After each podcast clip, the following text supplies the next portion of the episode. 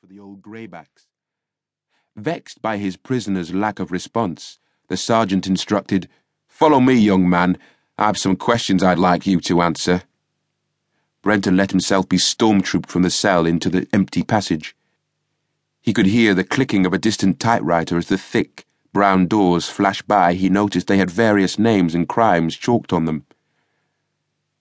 After three turns, the trio reached the interview room, where Brenton was faced by a bare wooden table and two chairs set opposite each other.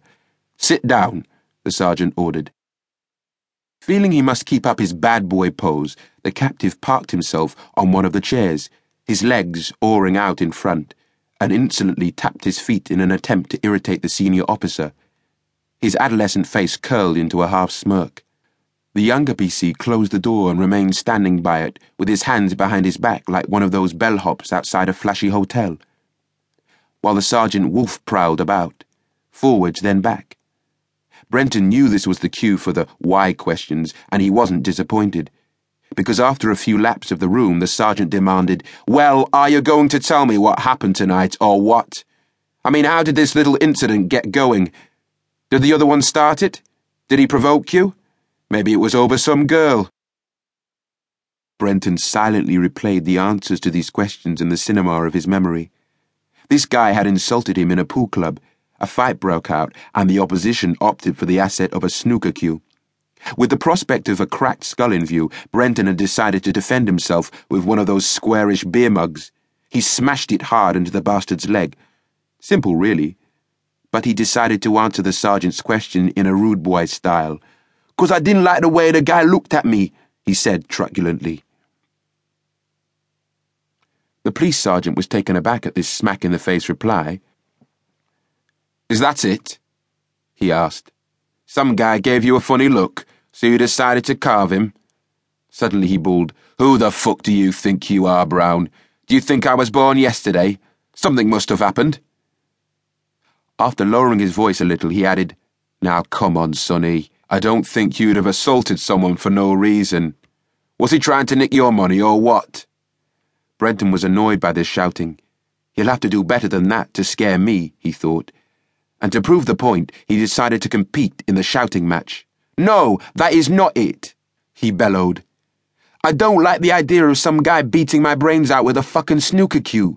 What do you want me to do? Sit there and say, thanks a lot, mate, hit me with your snooker stick, and I won't do the fuck all about it? Well, fuck you, man. I ain't lying down for nobody. The verbal fork in the eardrum stunned the sergeant. He wondered why Brenton wasn't fretful, apprehensive, or remorseful like most youths whom he interviewed. Well, this isn't a bunch of roses for me either, he said grumpily. So, for Christ's sake, can we get on with it so we can all go home? Brenton looked up at the ceiling, feigning sympathy, as the officer continued. Now, Brown, perhaps you'll calm down and tell me your address. I've only got your name, and I need more than that. You do understand, don't you?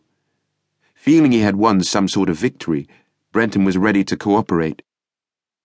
He was gasping for a snout, so he asked, Got a cancer stick? With an air of impatience, the sergeant produced a packet of cigarettes. But before he offered one, he said somewhat brusquely, Address first, then you get one of these. Brenton's face was impassive. I ain't got no parents, man, he revealed quietly. I'm a half breed bastard of 16 and I live in a council hostel for kids coming out of care. I suppose you can call it a duty social worker at Lambeth. They're used to picking me out of the shit. The sergeant glanced at his colleague with a frustrated expression on his face. Sixteen. Thank Christ they hadn't taken a statement yet. The court would have him for breakfast for interviewing a minor without a chaperone. Still, it was no fault of his. The kid shouldn't have been nicked on licensed premises. As he pondered what to do, he took stock of Brenton's appearance. He noted the semi afro uncombed hair, the light brown, unblemished face below that was so full of satanic resentment, and the huge hands that seemed to be hewn from brown coal. Then his gaze shifted to the knitted pullover that barely covered Brenton's muscular torso and the strong snooker table legs that filled his blood-stained jeans down to a pair of trainers that were mud-splattered and ready for the old trainer's graveyard. We'll have to call the social.